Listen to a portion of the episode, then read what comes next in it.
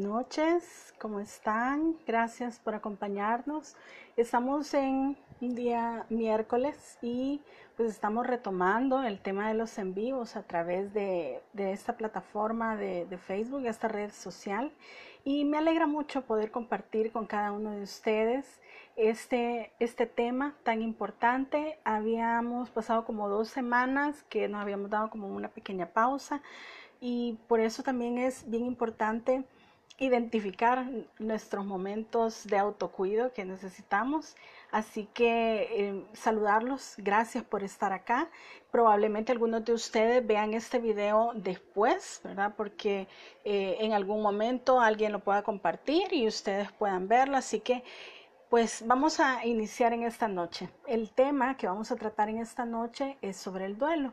Yo sé que el duelo es un tema bastante eh, delicado, un tema, el tema de la muerte, de hecho, es un tema del cual no nos gusta hablar, es un tema en el que nos enfrentamos hasta que llega ese momento, ¿verdad? Y, y, nos llega pues como un golpe y no hayamos qué hacer. Entonces es importante conocer cuáles son las etapas del duelo, que es lo que por mi parte yo te voy a recomendar en en este video y tú vas a conocer cuáles son esas etapas y así eso te va a ayudar, ya sea que tú estás viviendo un proceso de duelo para saber en qué fase estás y en qué momento identificar esa, esa ayuda y cómo gestionar también todas esas emociones o tal vez que tú puedas estar acompañando a alguien más en ese proceso de duelo y te va a dar algunas herramientas que te puedan servir. Así que quédate hasta el final de este video para que tú puedas ver y conocer cuáles son las etapas y como última etapa yo te voy a comentar algunas recomendaciones claves que te pueden servir, ya sea que tú lo estás viviendo o ya sea también que tú eh, estás acompañando a alguien en ese proceso de duelo. Así que bienvenidos y bienvenidas esta noche. Recordemos que estamos en una etapa bastante complicada, una etapa que a nivel mundial nunca habíamos visto, no conocíamos que es este proceso de pandemia, ¿verdad? Y hay unas variables que influyen mucho en la forma como estamos viviendo nuestros procesos de, de duelo en este momento, cómo los estamos viviendo y cómo los estamos gestionando, porque estas variables nos están afectando también en este proceso. ¿Cuáles son estas variables? Estas variables son, por ejemplo, la incertidumbre, la, rapidez con que suceden las cosas. Es un, son noticias, el duelo es una noticia que no esperábamos, que pensamos que en algún momento no podía llegar tan cerca de nosotros y hacia nuestros familiares. También que nos toman por sorpresa, ¿verdad? No, no hay como un proceso de preparación, como cuando una persona está padeciendo alguna enfermedad eh, terminal, por ejemplo. Y también la impotencia, esa impotencia de no saber qué hacer, de, de de no poder ayudar por el mismo contexto en el que estamos de ese encierro. Y el también la soledad. ¿Por qué? Porque hay personas que están desde sus casas y, están solo con su núcleo familiar eh, o, hay personas también que viven solas.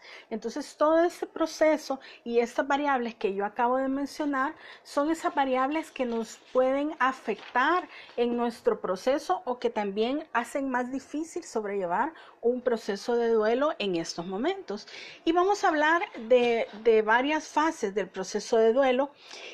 y pues la primera es que esto es como una montaña, es como una montañita que va así, luego baja y luego sube. La primera fase, que es la que está acá, es cuando nosotros pues tenemos una vida normal, incluso ya nos acostumbramos a esta nueva normalidad, ¿verdad? Estar en esta, algunos cuarentena voluntaria o estar saliendo, pero tener todas las medidas de precaución, trabajar desde casa, etcétera, ¿verdad? Entonces, en cierta forma ya esta, esta parte pues ya no, no nosotros nos fuimos adaptando a esa nueva normalidad. Y luego pues llega eh, esa noticia inesperada, ese momento en el que nosotros podemos sentirnos que pues se, se, nos viene el cielo abajo, como dicen también, ¿verdad? Que se nos derrumba todo y nos, nos informan de una persona cercana, familiar, amigo que acaba de fallecer. Y tenemos que enfrentar, esa es la parte del, del shock, la parte que se vuelve también como un mecanismo de defensa, porque nosotros entramos en esa fase y no lo podemos creer. Y entonces nosotros empezamos a cuestionarnos y decir, bueno, no es posible, ¿cómo puede ser? Algo tiene que haber pasado, que hicieron mal, etcétera. Entonces, este también es un mecanismo de defensa que entra después con el miedo. El miedo a contagiarnos, el miedo a, qué voy a hacer ahora yo sin esta persona, a cómo va a ser mi familia, cómo vamos a salir adelante y entra en esa fase que es un proceso pues bastante difícil. ¿Cómo voy a recomponer mi vida o aprender a vivir sin esta persona? Eh, esa lleva esas otras etapas. La siguiente es la del enojo, ¿verdad? Empezamos a buscar culpables, a buscar personas eh, que por qué no se hizo esto, que tal vez fueron los médicos, que fue el hospital, que fue el gobierno, que fue esto. Podemos buscar muchos culpables en ese momento y, buscamos ese, en ese sentimiento de enojo que nos llega a nosotros y, no, y nos mantiene como con esa molestia. Y sentir eso no es malo y tampoco es nada extraño. Es normal en el caso que nosotros estemos acompañando a alguien y veamos que está pasando por esa situación o también en el caso de que nosotros hayamos pasado por esa situación de enojo, ¿verdad? Y recapitulando un poco, ¿verdad? Entra la etapa de, del shock, ¿verdad? De una vida normal, la etapa de shock, la etapa de miedo y la etapa de enojo, ¿verdad? Y después de esta etapa, que en algún momento también debe, debe de tener así como, como su, espera, ¿verdad? Y como su, momento, su bajón, es en esta etapa entra la depresión. Ya entra un momento en el que nosotros caemos en, el, en el estado eh, comenzamos a, sentir ese enojo, esa impotencia, esa depresión, nos da por llorar, lloramos a cada momento y, nosotros sacamos todos esos recuerdos, todas esas emociones. Esa es la etapa de depresión que como les decía hace un momento, cada etapa de un proceso de duelo es normal y cada quien lo vive de diferente forma y en diferentes tiempos. Y el siguiente es la aceptación. Ya es un momento en el que entra más un tema de negociación y de decir, bueno, pasó, hoy tengo que empezar a recomponer mi vida, a ver qué podemos hacer, cómo podemos ayudar. Eh, por dónde empezamos, ¿verdad? Yo lo familiarizo mucho con el tema de, de como después de una tormenta, viene la calma, pero nos toca empezar a recoger pedacito por pedacito cada una de las circunstancias y cada, cada momento, es decir, empezar a, buscar ese aprendizaje de vida, a aceptar entra también el tema de la resignación porque nos damos cuenta que somos vulnerables. Y así como a esta persona, a este familiar, a este ser querido le sucedió, sabemos que también nos puede suceder a nosotros en cualquier momento. Y empezamos a familiarizarlo también con, con nuestro modo de vida, es decir, todo lo que yo he hecho, todo lo que no he hecho hasta este momento, todo lo que he construido y lo que no he podido construir y que no alcancé a construir, o tal vez la, la relación que tuve con esa persona que ha fallecido. Y finalmente empezamos a entrar en la etapa de la nueva normalidad, es decir, la nueva normalidad sin esta persona, sin este ser querido. Eh, que ya no está y empezamos a, ver qué vamos a hacer con sus cosas, con sus recuerdos, con lo que dejó pendiente esta persona y no logramos hacer. Cada una de las etapas de las que les he hablado lleva su tiempo, lleva su momento. Pero es importante también saber que en cualquiera de las etapas que yo he mencionado anteriormente, tú te encuentres, la mejor forma de gestionar ese duelo, de afrontar ese duelo, es también con las siguientes recomendaciones que yo te voy a dar en este momento. Primero, la etapa de duelo se debe vivir en compañía o se debe vivir en soledad. En este caso, debe de vivirse 50 y 50. Es decir, sí necesitamos esas personas, ese círculo de apoyo que nos ayude, pero también el doliente necesita de ese, esos momentos a solas, en los que la persona eh, también necesita encontrarse consigo misma para poder vivir ese duelo, esa, esa etapa. Es decir, un proceso de duelo no puede estar siempre totalmente con personas a su alrededor, sino que necesita, como decíamos, 50 y 50, su momento en compañía con ese círculo de apoyo que le ayude, que les, que, que, les, en quienes se pueda como sean su bastón y los puedan apoyar y también en soledad para también poder empezar a ver cómo va a lograr salir adelante de esta situación, a pensar bien en todo lo que pasó y, y, también en soledad, ¿verdad? Llorar, sentir, permitirse sentir. Y esa es la siguiente recomendación, que es permitirnos sentir. Es decir, no, no nos asustemos si ya ha pasado todo, todo, pues, eh, toda la situación y han pasado semanas y nosotros seguimos llorando. Eso es normal. ¿Por qué? Porque también necesitamos esos momentos para poder sentir.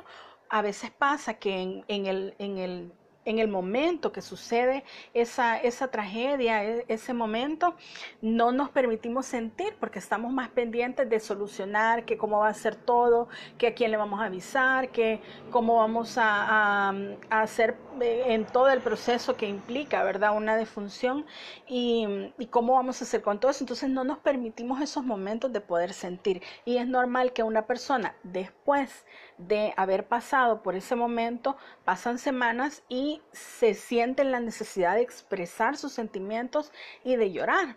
Entonces eso no es algo que nos debe de asustar porque también es necesario dejarnos sentir. Y la tercera recomendación es también honrar la memoria. es importante ver de qué forma podemos nosotros honrar la memoria de esa persona. Por la misma situación que estamos pasando en este momento, no tenemos la misma forma en la que estamos acostumbrados, que en el caso de, de los velorios, ¿verdad? Que llega toda la familia y uno se siente apoyado y algunos hacen rituales religiosos, etcétera, ¿verdad? En este caso, por, el, por la misma situación, no se ha vivido de la misma forma. Entonces, ese proceso de poder honrar la memoria de esa persona que ha fallecido nos ayuda a nosotros también a poder ir eh, eh, viviendo cada etapa y poder también em, descubrir el sentido de la vida, tanto personal como el de la persona que se fue, de todo lo bueno que dejó, de todo lo bueno que hizo y todas esas riquezas que esa persona ha tenido y que nosotros hemos aprendido de esa persona. Es, es buscar el sentido de la vida y eso nos ayuda bastante. Y finalmente, Después de estas últimas tres recomendaciones que decíamos, vivir el proceso de duelo en compañía y también en versus 50 eh, compañía y 50 soledad, ¿verdad? Ahí debe ser repartido. La segunda recomendación es permitirnos sentir, permitirnos expresar nuestras emociones, buscar esos círculos de apoyo. Y la tercera es el proceso de poder honrar la memoria de esa persona que ha fallecido y ah, ya sea apoyando a los familiares o en dado caso nosotros seamos las personas dolientes, también eh, ir viendo cómo podemos gestionar esa tercera que es bastante importante, que le da bastante sentido a nuestra vida. Y recordemos también que hay un punto bien importante y es que en una familia de dolientes pueden haber varias personas y a veces podemos tender a asustarnos porque cada quien lo vive en diferente tiempo. Es decir, por, ejemplo, en una familia podemos decir esta persona no lo, no lo demuestra, por ejemplo. Cada persona lo está viviendo de diferente forma y en diferentes tiempos. Y es importante reconocer que el proceso de duelo, ya sea en el que nosotros nos encontremos, es un proceso individual, un proceso personal y que cada quien lo vive de diferente forma y en diferentes tiempos. Cada quien en cada una de las etapas que yo les mencionaba anteriormente puede vivirlas más tiempo en una etapa y más tiempo o menos tiempo en otra etapa. Entonces es importante respetar la individualidad de cada quien y de cada persona dentro de esa familia que está pasando por ese proceso. También es importante recordar de que vivir un proceso de duelo no es dañino, es normal y es importante afrontarlo como tal. Es decir, eh, si nosotros no le prestamos la atención y tratamos como de obviarlo o, con, o, de, o de no darnos ese tiempo de sentir y de expresar lo que nosotros sentimos, también eh, no nos ayuda a pasar cada una de las fases de las que hemos hablado anteriormente. Y como decíamos, para poder, para poder gestionar ese proceso de, de, apoyo, decíamos pues las, las, siguientes recomendaciones que eran los círculos de apoyo, es también expresar nuestras emociones. Y finalmente, y creo que esto es algo bien importante mencionarlo, y es en qué momento la persona necesita un apoyo terapéutico con un profesional, alguien que le pueda apoyar a vivir ese proceso de duelo. En primer lugar, si ya la persona está viviendo un proceso de duelo y tiene una persona, un profesional en el que pueda apoyarse, es el momento indicado, ¿verdad? La persona debe, debe quererlo, debe aceptarlo y, y, reconocerlo de que sí necesita el apoyo y recibirlo y permitirse recibir ese apoyo si la persona siente que no lo necesita, es importante que la familia también respete esa situación, ¿verdad? Es decir, cuando la persona se sienta eh, que sí lo necesita. El siguiente es que se ven procesos terapéuticos cuando ya son duelos no resueltos, es decir, que ha pasado eh, bastante tiempo que un estimado de, por ejemplo, un año, pero ya, por ejemplo, ya a los dos años, tres años, y la persona no sale de, de alguna de las fases que mencionamos al inicio, es importante buscar el apoyo profesional, la ayuda profesional de un psicólogo, de alguien que, que sea experto en la temática y que les pueda apoyar en ese proceso a, alguno de los miembros de la familia o a, a, la familia en general que está pasando por esa situación. Y porque depende también la forma, la forma en que, la rapidez y todo en que haya sucedido las cosas. Así que eh, finalmente yo me quedaría como con la última recomendación, recordar de que es necesario dejarnos sentir permitirnos sentir cada una de las emociones, reconocer que somos seres humanos, de que es normal que sintamos todas esas emociones que hablábamos al inicio de enojo, ira, resentimiento, eh, depresión. Es normal que nos sintamos que, que hay momentos en los que no nos cuesta eh, salir adelante, pero es importante también pasar cada una de esas etapas y reconocer que cada persona vive su duelo de forma individual de forma personal y cada quien eh, tiene sus diferentes momentos. No podemos esperar que como yo lo viví de tal forma y ya me siento mejor, la otra persona no se siente mejor y eso me preocupa, sino que también respetar los tiempos de cada quien porque cada quien lo vive diferente y en los promedios de tiempo, si no hay un duelo resuelto, también buscar el apoyo profesional el apoyo de un, de un profesional en psicología que les pueda apoyar en este proceso. Así que espero que estas fases que les he comentado, de las que hemos conversado en esta noche, les puedan servir ya sea para, para pasar de, de, cada una de las etapas y poder reconocer, ¿verdad? Eh, en qué momento estamos. Y yo finalmente, como siempre, casi siempre termino de la misma forma y quiero eh, leerles un pequeño párrafo del libro de Memorias con Vida que está, habla un poco de, de, esa situación en la que nosotros ya seamos dolientes o seamos que estamos acompañando a algún doliente, eh, nos sentimos en algún momento como con las manos atadas y que no podemos ayudarles y que no hayamos qué hacer. Y, me quedo como con una frase pequeñita de, de este texto que se llama Las manos atadas. Y dice así, cuando tengas esa sensación de sentirte con las manos atadas, utiliza tus piernas, tu boca, tus oídos, tu mente y tu corazón.